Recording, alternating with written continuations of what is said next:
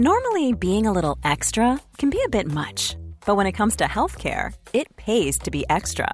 And United Healthcare makes it easy with Health Protector Guard fixed indemnity insurance plans. Underwritten by Golden Rule Insurance Company, they supplement your primary plan, helping you manage out of pocket costs without the usual requirements and restrictions like deductibles and enrollment periods. So when it comes to covering your medical bills, you can feel good about being a little extra. Visit uh1.com to find the Health Protector Guard plan for you. Hey, it's Paige DeSorbo from Giggly Squad. High quality fashion without the price tag. Say hello to Quince. I'm snagging high-end essentials like cozy cashmere sweaters, sleek leather jackets, fine jewelry, and so much more. With Quince being 50 to 80% less than similar brands. And they partner with factories that prioritize safe, ethical, and responsible manufacturing. I love that. Luxury quality within reach. Go to quince.com slash style to get free shipping and 365 day returns on your next order. Quince.com slash style. So, what's the connection between the East End of London and the family that used to own the football pools? And how did one of London's most celebrated bare knuckle boxers end up in a mass grave in Essex? It's Saturday, the 30th of March 2013. If you're celebrating, I hope you're having a great Easter weekend. I'm N. Quentin Woolf, and this is Londonist Out Loud. London, Michaelmas term lately over. London. Okay, you know where you are. A radical transformation. Very radical transformation. morally outraged with what's going on. I got very excited this week. Seems reasonable, doesn't it? As soon as you scratch the surface, you realise gore happened all across London. Every open square would have a gallows. place called the Kittle Hussey. Saw ye Geordie's Grace riding on a goosey. The hell is that? When a man is tired of London, he's tired of So, life. what was the first thing that caught your eye? The South has an overstuffed walrus. It's, it's very important history. A handwritten letter from Charles Dickens. There's a piece of information we're missing here somewhere. You snake through the city, what, immersing yourself in the sights, sounds, and for the Jewish community of the past. who came over in their tens of thousands from uh, Russia, from Poland. We are doing a modern take on Morris dancing. When did he think the second coming was going to happen? Yes, uh, Boris. He wants to put an airport. the, t- the tone with which Boris has announced it is fatigue. yes, the city is always changing. Uh, people frequently say to me, you know, won't it be wonderful when it's finished? And I say, no, it'll be dreadful. Uh, it'll mean it's dead. Inform and entertain. That's what it's about. London is a modern Babylon. That's very true. Can we have some of the detail here?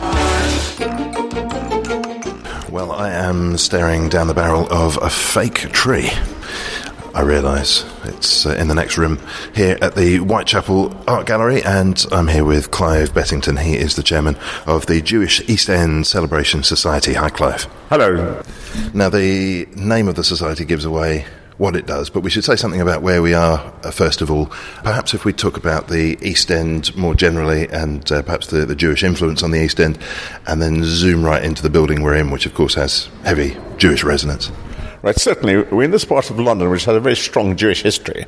Um, it's ha- also had waves of immigrants over, over many centuries. Uh, the Jews, in fact, arrived in 1657 in this area, um, in, in fairly small numbers, uh, but the area was very Jewish from then onwards. And um, but the largest number arrived in 1881. Some 200,000 Jews arrived in 1881, and this area became solidly Jewish. There had been Irish immigrants, there had been Huguenot immigrants, but the Jews are the biggest uh, um, immigrant community ever to arrive in this part of London.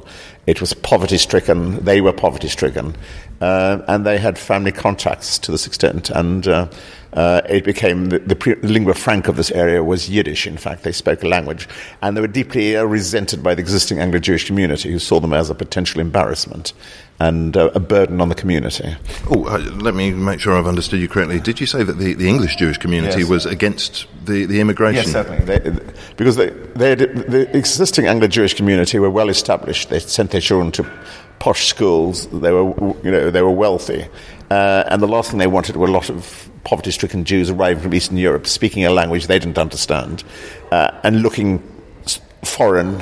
Uh, and um, it, it was thought that they should never have been allowed in, in the first place. And a lot, a lot of the Jewish uh, societies actually paid for some of them to go back to Eastern Europe, actually. I'm presuming this is because the, uh, the, the, established Jewish population had probably had to work quite hard to overcome what is, let's face it, in this country, centuries after century of uh, discrimination. Yes, exactly. I mean, the whole of the 19th century was the struggle for emancipation. We had the first Jewish Lord Mayor of London in 1855. We had the first uh, um, active uh, Jewish member of, of, of, the House of Commons in 1858, Baron Lionel Rothschild, and the first Jewish peerage was only 1882 as Lord Rothschild. Uh, so they had struggled uh, and established themselves. They'd become extremely wealthy, and suddenly everything was jeopardized by the arrival of these people you know, enorm- in enormous numbers, and uh, they thought they would you know, uh, there was no, of course, there's no welfare state in those days. They would have to pay great, large sums of money to, to maintain these people. Now, I don't know what the record keeping situation was back then, but is it possible to quantify or to give a sort of percentage proportion of uh, Jewish folk, new Jewish arrivals in this area? Well, it's very, again, it's very difficult because in those days, in the census, you don't have to put your religion down. But it's been estimated that in 1930s there were 200 to 250,000 Jews in this area. That's according to Professor Skidelsky, uh, who himself is, is, is Jewish. Um, and, and, but the figure might have been lower, but it's, it's very difficult because names have been anglicized. So you can't apply the so-called Cohen test to find out how many Jews there were. But they think that was and was very heavily populated. Uh, there were some 30 people to a house, actually. Uh, overcrowded, dire poverty. Uh, but out of that incredible poverty, it produced great artists, architects, um, writers, uh, politicians, great boxers, uh, great gangsters as well came, came from the Jewish East End. They were very notorious gangsters in the area. We will come to gangsters in just a moment. We can't let that one pass. Uh, we passed over the rag trade, though, of course, which was uh, phenomenal. Exactly. I mean, they really basically they, they, they started the great second-hand clothes dealing in, in London, uh, and in Houndsditch you had this massive second-hand clothes market. Um, and the poor people were able to buy you know better clothes for the first time, which they could clean up and wear, and you didn't have to have specially uh, bespoke clothing made for you anymore. You could buy buy second-hand clothing, and, and of course um, they set up a lot of clothing business. Uh, the, the, these new Jewish immigrants, and um, and that's now been taken over by the Bangladeshi. They now run cl- the clothing industry in the East End. So it's amazing how one immigrant group has taken over the other one's uh, sort of trade. Um, but again, they were very resourceful and and um, within you know, a generation or so, a lot of them had moved out to, to, to Essex or to the north, so-called northwest frontier, up in as far as Bushey they are now, but up into Golders Green, Edgware. Um, and of course, the thing that precipitated this was uh, the Second World War. I mean, uh, Stepney, as, as, this area was known then, uh, was the most bombed borough of, of, of, in the whole of England, actually. So the, a lot of the housing stock was destroyed. Uh, and new housing was for, found in these new suburbs in, in, Essex or in Golders Green, Edgware, Hendon, those areas. Now, all of this is a matter of historical fact, but your name of your society is, is the Celebration Society. Why the celebration? What's inspired this history to be celebrated? Well, you know, the thing that uh, I'm not Jewish, nor am I from the East End, so I'm not seen as that suitable. But I, I have now taken it to my heart. Uh, and I was actually, when I discovered the East End, uh, I found it a really fascinating area. Emanuel Litvinoff, one of the great writers of the East End, wrote, wrote his biography and he called it A Journey to a Small Planet, which exactly it was. It was a planet all on its own with different language groups, different, very different religion, um, and the people lived entirely on their own little planet. And I found it fascinating these these people. But the, the existing Jewish establishment uh, don't seem to appreciate this. They feel that they've left the poverty behind them, and they don't see any reason why why it should be written about, why the existing buildings should be saved um, because they think Jews are successful and, and, and they see it only as see only the poverty. They don't understand it was a highly creative area as well. Actually, these people came over from East, Eastern Europe and produced great band leaders. Almost all the great band leaders in England came, came, from, from Eastern European heritage. People like Joe Loss and Geraldo. Uh, Stanley Black, all, all these people were, were, East Enders. It also produced great businessmen, people like uh, Laurence Graff, the great diamond billionaire, uh, Sir Charles Clore, the shoe manufacturer, uh, Lord Rayne. Uh, they all came from the, from the East End, actually. So you're still fighting that same battle, the new immigrants versus the established Jewish population. What about these individuals that you mentioned, though? I understand the problems between those two groups, but what about when somebody made it? Who came from a more deprived background? Did they pretend that they had never heard of the poor Jewish East End? Yes, certainly we have that problem actually. Families who went on to become get titles, and that's some of them want to forget all about the East End because you know they did. I mean, there's a man called Colonel Seifert who was a great architect in the 1970s. He, he, did some rather ugly buildings in London, um, and to the end of his day, he never mentioned the East End. And his daughter said, "Why not?" He said, "You know, every time we moved, we moved even to, to even worse accommodation, and I don't want to mention it at all." But but again, there are some people who are proud of it. Uh, the writer Bernard Kops, who grew up in the East End, uh, and who's a lot, a lot of his, his, poetry and his plays are set in the East End. Uh, is still very proud. He doesn't live here anymore, but he's still very proud of his East End connections. So some of these people, you're outing them as East Enders. yes. yes, I know certainly. Well, I know they were. It was the very, the East End was the cradle of Anglo-Jewish com- community, uh, and most Jews come from this area. Uh, even those who, who, who, don't really want to know about us, they come from this area actually let's uh, let's dig into some of these individuals that you're mentioning. And actually, I remember reading about a boxer called Mendoza who sounded like a fantastic character. Yes, certainly. I mean, that's just one of the many great boxers this area produced. Uh, Daniel Mendoza uh, was born in this area, just just off uh, Petticoat Lane, um, and he, he, invented scientific boxing. He was known as the father of scientific boxing. He was quite small. He was, he was only five foot six and weighed 11 stone, but he could take on men much larger than himself, mainly because of his, his method of scientific boxing. Um, and he became the, the, most famous British boxer really of all times. Uh, he came to a sticky end. He took to drinking quite heavily, and uh, he was always in debt towards the end of his life. But um, D- difficult to be difficult to be quite so scientific if you're half cut. Yes, I know. I know. So, certainly that's true. What's happened to a lot of them. But he had a whole host of these uh, Jewish boxers, pe- people like uh, Dad, Dutch Sam Elias, Isaac Bitton, uh, A.B. Belasco. They're all his contemporaries, actually. They all became great boxers. It was all bare knuckle boxing in those days. But, but in the 20th century, of course, we had, we had um, world champions, people like uh, Ted Kid Lewis, Jack Kid Berg, uh, great British champions like Harry Mizler, uh, Harry Mason, um, whole strings, endless, Phil Lolowski. They were all very famous boxers, actually. Uh, and it produced, this, produced them in this area. And again, it was the established Anglo Jewry who, who made them take up boxing. They founded these boxing clubs in the East End. They used, they used the terrible phrase, they had to iron out the ghetto bend. A lot of these immigrants suffered from uh, deficiency diseases like rickets. Um, and they thought by taking up boxing and this manly sport, it could straighten up their physiques and give them manly physiques. So it couldn't be an embarrassment any longer. I believe this is something we're facing at the moment with uh, new arrivals from, I think, particularly parts of Asia and the Indian subcontinent and, and places like that, where uh, certain illnesses are, are, re-establishing themselves in the country as they come across with uh, less affluent immigrants.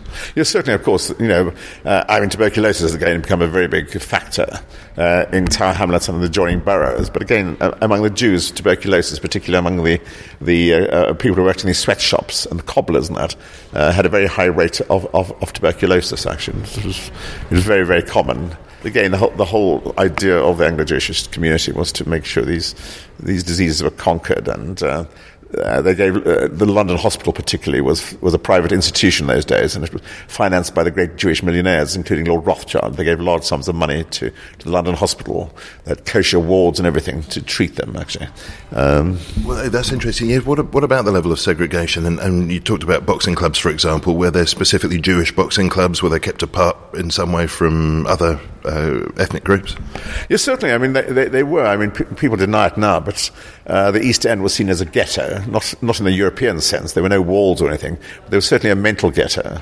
And many Jews uh, never left the East End. Going west the Aldgate pump was seen as a great, great adventure. So, uh, uh well, let me understand, was that about the Jewish people staying within a self defined ghetto or about other people staying outside of that perimeter? No, I think it was the Jews staying within inside an ill uh, a defined ghetto. They, they, they didn't speak English. Very few of them actually learned English. It was only after the Second World War that they were compelled to speak English because they moved out of the area. Uh, but it's still very much the lingua franca until about 1940, actually. Uh, but very few people speak Yiddish now, but in those days they did, actually. So you'll speak you learn read about people like Mark Gertler, the painter, Rosenberg, and their parents didn't speak a word of English, and they never mixed in the English community. And of course, it has a similarity with some members of the Bangladeshi community today, and a lot of the women who lead these very isolated lives. Actually, and they they they're not really equipped to go and mix with the with the, with the population at large as well. So they've got a kind of ghetto going on there as well. Well, Emanuel Litvinoff is uh, a very interesting figure in terms of his writings and his, his sort of persona. He, in a way, embodies a particular outlook and a particular time in the East End. I've had the privilege of meeting him actually before he, he passed. Could we say something about him? Yes, certainly. Emanuel Litvinoff was an amazing man. He died two years ago at the age of 96. Unfortunately, towards the end of his life, he had Alzheimer's. And again, like many of the East European East End writers, he um, is largely forgotten about now, but he, he, he wrote an enormous number of novels. Uh, he was very much obsessed with the Holocaust. He wrote uh, uh, poems for survivors about the Holocaust. Um, and of course, I think he wrote the greatest biography uh, about uh, of anyone from the Jewish East End, A Journey Through a Small Planet, where he, he describes the, his poverty uh, in the East End. He grew up in a, a tenement house just off Cheshire Street. Uh, and he made a conscious decision really to quit the East End and really renounce his Jewish heritage because he felt he felt ashamed of, of, that, that sort of Yiddish background. Not not just the area, then the whole the caboodle. Whole, his whole Yiddish background. He felt he felt ashamed about it, and he decided to become a British playwright and not a, a Jewish playwright. Um, and uh, it's uh, it's quite interesting. But he, he, he's you know he wrote a great deal about the Holocaust. He didn't renounce his Jewish heritage as such. It was just the, the poverty. I think it, it, wears you down after a while. You, you grew up among the poverty. I mean, Bernard Kops himself also grew up in tremendous poverty, actually, uh, which blighted his life to a great extent. And, and it's only now I think that he's having a really happy time. He's got he's quite comfortably off, and he's got children all surrounding him, and he's he's writing new plays all the time, novels, poetry, and we do as much as you know as possible to make sure that he's he's he's listened to and heard all the time. Uh, when I met Litvinoff, it was in a synagogue just up the road here, which sort of suggested to me that he didn't manage entirely to shake off the, the, the, area. No, I don't think he'd ever been inside a synagogue. He was actually a communist in his earlier life. and I think the, the, the, referring to the time we launched his, um, his biography in, in, paperback, A Journey Through a Small Planet. This, this was at the, the paperback launch of his yeah, biography. Exactly. Yeah. My organization did that launch, actually. And he turned up and... Um, it's quite odd because he, I said to him, which we wanted to look at his life uh, as well, and we said, now which Yiddish songs do you want us to play for you as your birthday? He said, Yiddish, I don't know any Yiddish. Red flag instead. and then we played some Yiddish songs for him, and he, he, started singing along in Yiddish. Actually, when you got him on his own, he he, he was extremely lucid and uh, very articulate. He, he sounded very much like an upper class Englishman. He developed this, this English accent. Um, Litvinoff brings us into the realm of poetry, and of course, Isaac Rosenberg is commemorated on a plaque just outside the, the building we're in. Let's let's talk about the building first, and then about Rosenberg. Yeah, certainly, we're in what was the the Whitechapel Library. It's all now part of the Whitechapel Art Gallery. Uh, and both institutions were founded by a formidable battle axe called Dame Henrietta Barnett, who used to go to the rich and force them to hand over money to her to build her various institutions. And this is the Whitechapel Library. Uh, it was founded specifically for the Jews, actually. They had an enormous collection of, of Judaica in this library. All the librarians were Jewish, and 90% of the, uh, the uh, users were Jewish, actually. Uh, and it became known as the University of the Ghetto. And a lot of these Jewish intellectuals in this area, people like Jacob Bronowski, uh, Arnold Wesker, uh, would come and use this library. And Isaac Rosenberg um, uh, was actually taught to learn poetry, write poetry in, in, this library. It's quite amazing when you think of it nowadays. Um, so was, he an autodidact, or did somebody uh, mentor him? Yes, certainly. A man called Morley Dainow, who was a librarian, uh, to said to him, I'll teach you how to write poetry. And they sat down together and. Uh, uh, because I mean, he's now recognised as probably the greatest poet of the First World, British poet of the First World War, uh, and he was so different from the other poets of the First World War, British poets of the First World War. He came from a non-English speaking background. His parents never learned to, to speak English at all. Uh, he grew up in intense poverty. He had a very indifferent education, unlike a lot of the, most of the public school uh, poets of the First World War. Um, and he was very sickly. He was very short. He was he had to fight in the Bantam, so-called Bantam regiments in the First World War. He was short, and I think the evidence was that he had incipient tuberculosis. So he had this very ill, and he, he was deeply depressed. His parents hated one another. Um, and he overcame all these terrible disabilities, and his poetry is quite extraordinary, actually. And we're in the process now of putting up a statue to him, which unfortunately won't be in the East End. It'll be in Birkbeck College, where he studied for a while. And it's next to the Slade School of Art, where he studied to be a, an artist. Uh, so even in uh, commemoration, somebody somewhere along the line is denying the East End element.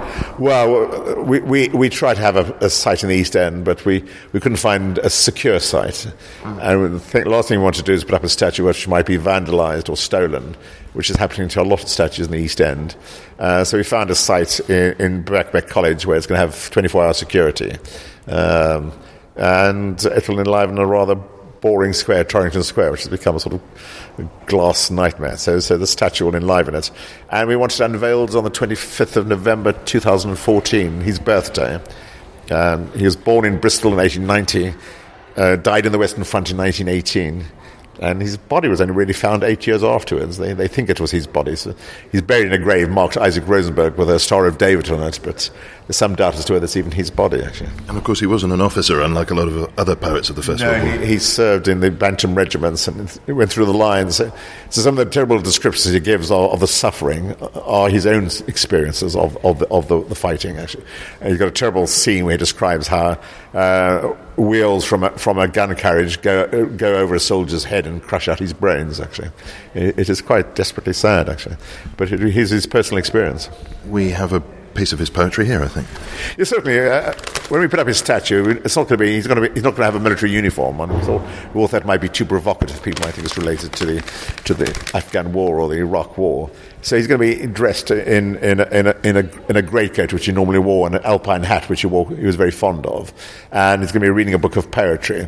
But around the base of the uh, statue will be the, the following words from his great poem, "The Break of Day in the Trenches." The darkness crumbles away. It is the same old druid time as ever. Only a live thing leaps my hand, a queer sardonic rat. As I pull the parapet's poppy to stick behind my ear, droll rat, they would shoot you if they knew your cosmopolitan sympathies. Now you have touched this English hand, you'll do the same to a German soon. No doubt it will be your pleasure to cross the steeping green. Between it seems you inwardly grin as you pass. Strong eyes, fine limbs, haughty athletes, less chance than you for life. Bonds to the whims of murder, sprawled in the bowels of the earth, the torn fields of France. What do you see in our eyes at the shrieking iron and flame hurled through the still heavens? What quaver, what heart aghast?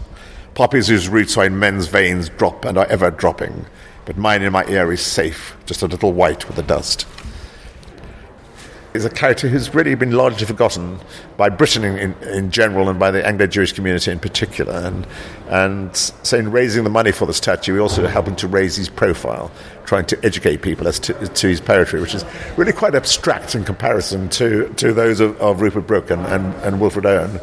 But some people now think he's the greatest poet of the First World War. Uh, Paul Fussell, the American who wrote the great book, The Great War in Modern Memory, described uh, The Break of Day in the Trenches as the greatest poem of the First World War, actually. It, you know, it's, it's, his poetry, to a large extent, is quite abstract, actually. It's not quite as obvious as, as Wilfred Owen's, but it's, once you get to, to read it uh, and you understand his life, it, it, it, makes sense. Yes, it is rather less constructed, and I, I think it works no, better in that, in that example for that. It is quite complex, and even great. We've had great actors reading it. Uh, uh, but the person who reads it best is, is, Isaac Rosenberg's nephew, Bernard Wynick. He's 85 now. He's the chairman of the Rosenberg Literary Trust, actually. And he'll be reading it on. Uh, we're having an event here on the 7th of April, and Bernard Wynick will be reading it then. Londonist Out Loud is sponsored by Audible. To claim your free audiobook from a range of 60,000 titles, try the Audible service on a 30 day free trial.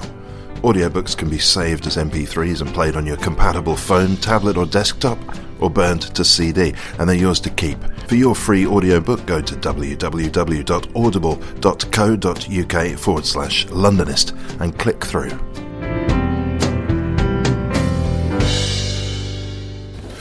Let's talk about London more broadly, and uh, I'm wondering whether you have counterparts in other parts of London, or are you the only celebration society for the Jewish community? Well, there are a lot of Jewish cultural uh, groups in, in London, actually. There's the Jewish Music Institute, the Jewish Museum, um, the Jewish Cultural Centre. Uh, but we're the only ones who really do the Jewish East End, actually. Um, you're, you're, not short of uh, people doing tours and all that stuff. We've had Rachel Kolsky on the show uh, not so long ago, for example. There's, there's a lot of yeah, interest. There are a lot of people do tours, but um, uh, I think mine are in greater detail actually than theirs. Actually, uh, I'm not trying to show off ideas because I, you know I, I, I, tend to approach things in a much more academic way, uh, and I think sometimes people think mine are too academic. Uh, but what I'm desperate is for people to know the facts. So I don't do just an East End walk. I do things like I look at the rise of Zionism in the East End. I look at the literary figures, the artistic figures. I do the, a special walk on box to the East End. Uh, and none of the other guys do it in, as specifically as that, actually. Uh, we haven't talked yet about the gangster element. Oh, right, certainly, yes, I know. That's, that's an element that the, the Jewish community like to forget about, actually. uh, I'm not surprised, but um, uh, and the most notorious of the gangsters in the city. I can imagine, you know, this was an area of great poverty. Uh, uh, you know, it's, it's a bit like the Wild West, and people had to, uh, had to, had to had to make money out of it. And the whole range of these extraordinary characters, and the most notorious was a man called Jack Spot. His real name was Jack Comachero, but he's called Spot because he had a spot on the side of his neck. And whenever there's trouble, he was always on the spot. And, uh, and he was quite a ruthless man. He ran protection rackets. Yes, he ran these protection rackets um, he ran illegal gambling houses. This all in about the 1930s, 1940s, 1950s. And he was severely injured in, in a fight with another gangster in, in Soho, actually, when a, when a Jewish uh, storekeeper in Soho, a woman called Mrs. Hyams, hit him across the head with a, with a, with a, with a sugar scoop, which cracked open his skull, and he went into decline. that, was, that was interesting, but by then he had, had lost his power. But um, he's remembered as, as, as, as one of the most notorious uh, but another two brothers, another two notorious gangsters, uh, and the Jewish community won't recognize them as Jewish, were the Kray brothers, actually. They were of Jewish descent. They were wholly Jewish, but they were of Jewish descent, actually. And they were very proud of their Jewish background. Their, their grandfather's known as Jewy, Jewy Kray, or Crazy Kray, actually. He slept with a crowbar under his pillow, and they were very fond of their Jewish background. They would, uh, Reg, Reggie Kray would often listen to Thought for the Day when, when Rabbi Gryn, the great survivor of Auschwitz, would talk, and he was deeply impressed, and he he's a close friend of Sophie Tucker, the great American singer who came to, to, to London quite often. And he, he was a very close friend of two, two boxers, Jack Kid Berg and Ted Kid Lewis. Again, boxing is very much involved with gangsterism, actually. Um, some of the boxing promoters, I won't mention some uh, name, uh, were, were, involved in, in fixing matches and illegal gambling as well. I mean, but again, boxing has always had a link with gangsterism, actually. Um, uh, and a whole range of extraordinary characters. A man called Ike Bukhada in about 1910 used to dress as a cowboy, you know, larger than life character, and walk down Brick Lane uh, with two guns in his holster. In, and they were live guns, actually. He, quite, he eventually went to prison. Bukhada, an extraordinary character, a Dutch Jew. And, um, it, it, it's quite amazing, actually. But, you know, there's, um, uh, as I said, there's great links between boxing and uh, and the gangster profession, actually. Gangster family, somebody like Jack Spot, would he have been part of a, an organisation that was made up of Jewish folk or a family of Jewish criminals? No, he he, only, he, had his dear old mother who, every time he came out of prison, the only person who loved him in the end was his mother, actually. She'd welcome him home and probably make some soup for him and all that sort of thing. But he, he his main uh, lackeys, his henchmen, were the boys he grew up with in, in um, in Fieldgate Street, in Romford Street, where, where he lived. Uh, there was a one called uh, Moshi Blue Balls Cohen, actually, uh, was one of his, his henchmen, but they'd grown up as children together, actually. And uh, Jack Spot was the, sort of head of them. And of course, the Kray brothers had their whole establishment. Uh, they're not only two brothers, they had their drivers and their various henchmen as well, actually. But you know, again, you, they, they, you know, trying to make a living. It's, it's, it's, it was difficult in those days.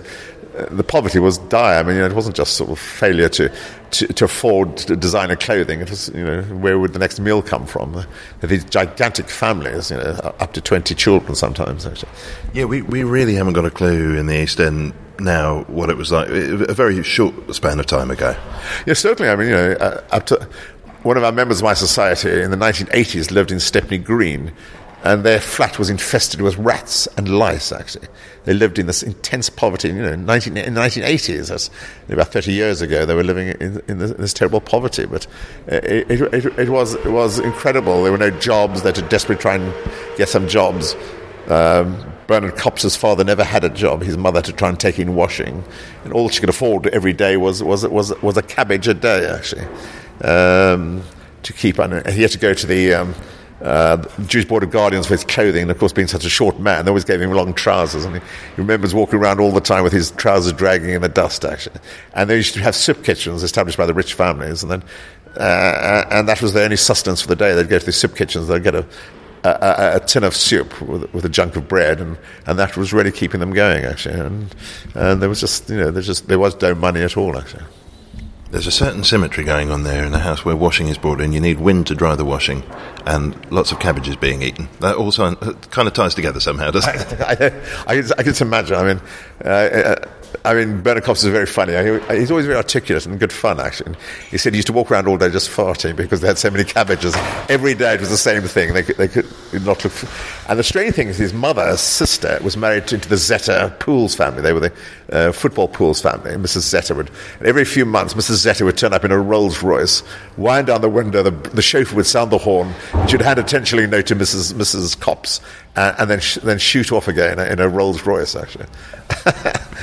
um, let's uh, talk about you a little more because uh, the, the, the fact that you mentioned right at the beginning uh, is that you're not Jewish yourself, and you're not an East Ender. Have you ever been an East Ender? No, never.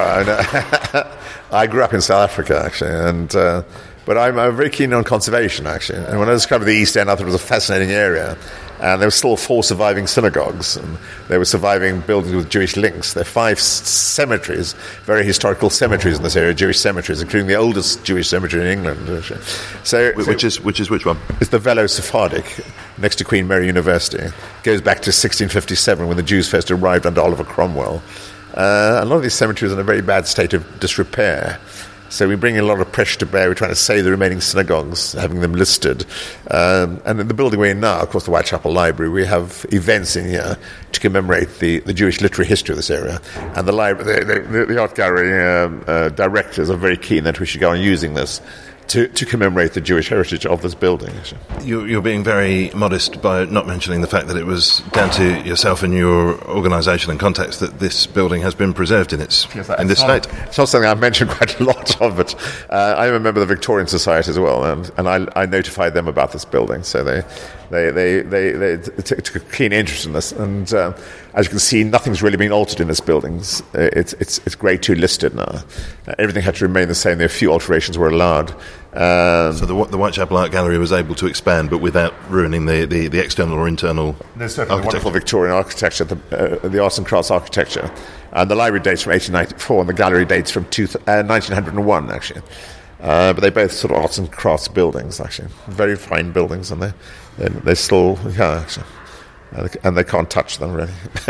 now, the, the, the reason I, I, sort of brought the conversation around to yourself is because I know that uh, people who are born and brought up in the East End are very proud, and um, I, I, almost want to say defensive of their traditions and their the, the, way of life, their history, and so forth.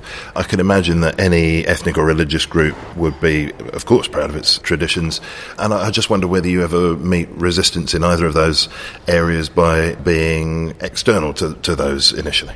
Oh no, certainly, certainly. I've, I've had. I, won't mention the man's name. when I formed the organisation, I did a guidebook for the area as well, actually. And this dreadful man phoned me up. He's Jewish from the East End, and he said, uh, why, "Why are you doing this?" He said, "You're not Jewish. You're not from the East End. Mind your own bloody business." Actually, so. Uh, but again, that's been very much the minority, and. Uh, he, didn't realize that I'm South African born and South Africans tend to interfere in everything, actually. they think they can do everything better than anyone else. So, we, so you know, I, I, think we've done a lot of good work. We've, we've, we've, we've, saved buildings. We've put up a blue plaque to, to Daniel Mendoza uh, uh, at the spot where he was born. Uh, I'm sorry, the spot where he's buried. They'd moved his body in the 1970s, threw it away in a communal, put it in a communal grave in Essex, and threw away the gravestone. So, so on the spot where he had been buried in the, the Novo Sephardic uh, uh, cemetery, we put up a plaque with, with him in relief um, to commemorate the fact that he'd been buried there. Why, why did they do that? Well, they, the uh, Sephardic uh, community claimed they were short of money, and so they sold the cemetery. Most of the cemetery was sold to Queen Mary University, so they had to dig up seven thousand bodies. Uh, including that of Daniel Mendoza and Benjamin Disraeli, the grandfather of the, of the, great Prime Minister, was dug up, and they threw away the tombstones and threw the bodies into a communal grave in Essex, actually. So it was just an act of total stupidity and vandalism. Uh, because he's you know, he's recognised as one of the greatest British boxers of all time. Actually. We should look ahead, I think, right. at what the what the next couple of years perhaps holds for JEECS. Yes, no, certainly. I mean, you know, uh, uh, we're rather short of members of our committee, so we, we, are restricted by what we can do, and we're short of money, of course. Uh, but we do have ambitious schemes, actually. Uh, this year is our 10th anniversary of, of our foundation, and we're hoping to have a big event at the Troxy Cinema uh, in the commercial road. Uh, we're taking part in, in a big Cockney festival in, in July. Now, hold on, your eyebrows went all over the place saying Cockney Festival. What's, what's up with the Cockney Festival? well, I don't, I don't know how you interpret Cockney and that sort of thing. So we're looking around for Jewish Cockneys. Um, does, does it all get a bit hokey? Well, I suppose it does, but again, that's that's uh, that's life, really. Uh, but I know I, there are people who recognise those Jewish Cockneys. Um, people like Bud Flanagan, uh, you had Bernard Bresslaw, you had uh, uh, Bass, and you know, and, and amazing. Most of the um, pearly kings and queens are Jewish. They have a strong Jewish tradition in the pearly kings and queens, actually. Uh, because a lot of them were in the clothing industry, and you know they got these little pearl buttons from from working in the clothing industry. So even today, a lot of the pearly kings and queens are Jewish, actually. So so we're doing that for the council, and uh, and um, the next year we're helping to organise the 100th anniversary of the foundation of the Oxford and St George's Club, which is a very prominent boys' club in the East End. And uh, that's going to be commemorated in the Troxy Cinema as well. The Troxy Cinema is of the great centre of entertainment for, for the Jewish community. It's a commercial road. And uh, this magnificent cinema, know, absolutely magnificent staircase made out of onyx. Uh, it's got marble and faience. And, and we're going to have a whole commemoration and people flying in from all over the world who were at the Oxford St George's Club. They're coming from Israel, America, Canada, South Africa, and a lot of them in the 80s and 90s. They're flying in, and we're going to have a, have a sort of knees up. I suppose this must be a feature then of your work as, as the Jewish population dwindles or has dwindled and continues to do so in the East End. Your, your membership and the people who remember the Jewish East End uh, must be advancing in years. Yes, certainly, uh, certainly. That's the real problem of the synagogues. There are four synagogues left, but their average age of the of the members is 87, actually. So, one synagogue lost four four members in a month. Actually, they died in, in, in their 90s. So that's a problem, actually. But what we're trying to do is, of course, interest the children and grandchildren of, of the people who once lived here to try and rediscover their, their, their, their, family roots. We have a lot of this people come over from America and Australia. And, and they have addresses and they want to know about it. And so we give advice, and I take guided tours around. And, uh, and, and, I see it not only as something for the Jewish community, but for the British community. I, th- I think the Jewish East End was a very vital part of British history. Uh, these, these, these, very creative people came over and contributed a great deal to, to, to British life. They, they weren't a burden on the, on, on, on, the, on the British taxpayer. They, they, they worked very hard and, and uh, they established themselves. Um, uh, in, in, this amazing way as, as, as, an example to other immigrant groups as to how to, how to operate and get things done. And there's uh, a magazine, of course, The Cable. And what's the website finally uh, for people who are interested in uh, right, perhaps, perhaps attending or finding out more? Right, certainly. We, yes, we've got The Cable, a magazine, which is absolutely outstanding, if I may say so myself. But it's not, I'm not the editor. We've got an editor who's a former editor of the Financial Times, so it's done in a very professional way. We have stories by all kinds of people about events in the East End and personalities. Um, and the website is www.jeecs.org.uk and we have all series of events. Like we've got an event coming up to to, to honour the life of Wolf Mankowitz, another one of these great figures from the East End, who, who was a film director, a writer, playwright, uh, and a world authority on Wedgwood porcelain. Actually, so, quite extraordinary. well, Clive Bettington, thank you very much. Thank indeed. you very much indeed. Thanks very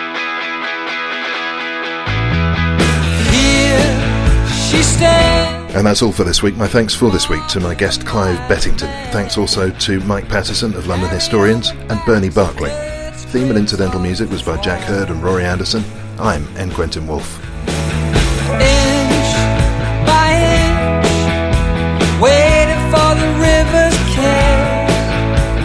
straining for the blue waves calling from the shore.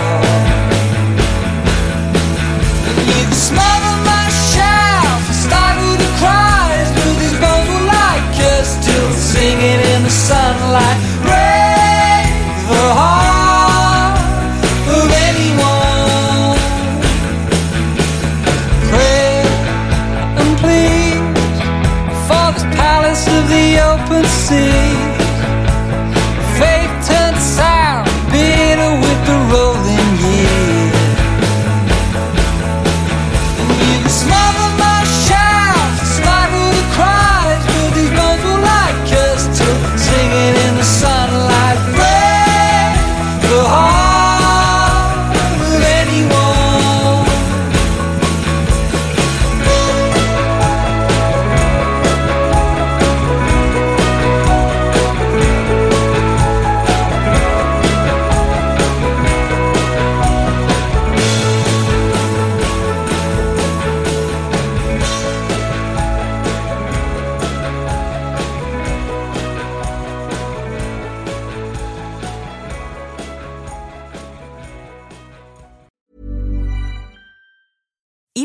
A budget, we still deserve nice things. Quince is a place to scoop up stunning high-end goods for 50 to 80% less than similar brands. They have buttery soft cashmere sweaters starting at $50, luxurious Italian leather bags, and so much more. Plus, Quince only works with factories that use safe, ethical, and responsible manufacturing. Get the high-end goods you'll love without the high price tag with Quince. Go to quince.com slash style for free shipping and 365-day returns. Prescription products require completion of an online medication consultation with an independent healthcare provider through the LifeMD platform and are only available if prescribed. Subscription required. Individual results may vary. Additional restrictions apply at lifemd.com. Read all warnings before using GLP-1s. Side effects may include a risk of thyroid C-cell tumors. Do not use GLP-1s if you or your family have a history of thyroid cancer. If you've struggled for years to lose weight and have given up hope, did you know you can now access GLP 1 prescription medications through LifeMD? LifeMD is now offering eligible patients online access to GLP 1s, the breakthrough prescription medication that can help you lose body fat and weight. Listen to what people are saying. You just take your shot. It doesn't feel like you're on a diet. What I wasn't expecting it to do was to shut off the food noise. This was life altering. And if I can do it, I feel like anybody can do it. And here's the best part your insurance may cover 100% of the cost of your medication. So go to trylifemd.com to have your eligibility checked right now. Get started today at trylifemd.com. That's T R Y L I F E M D.com.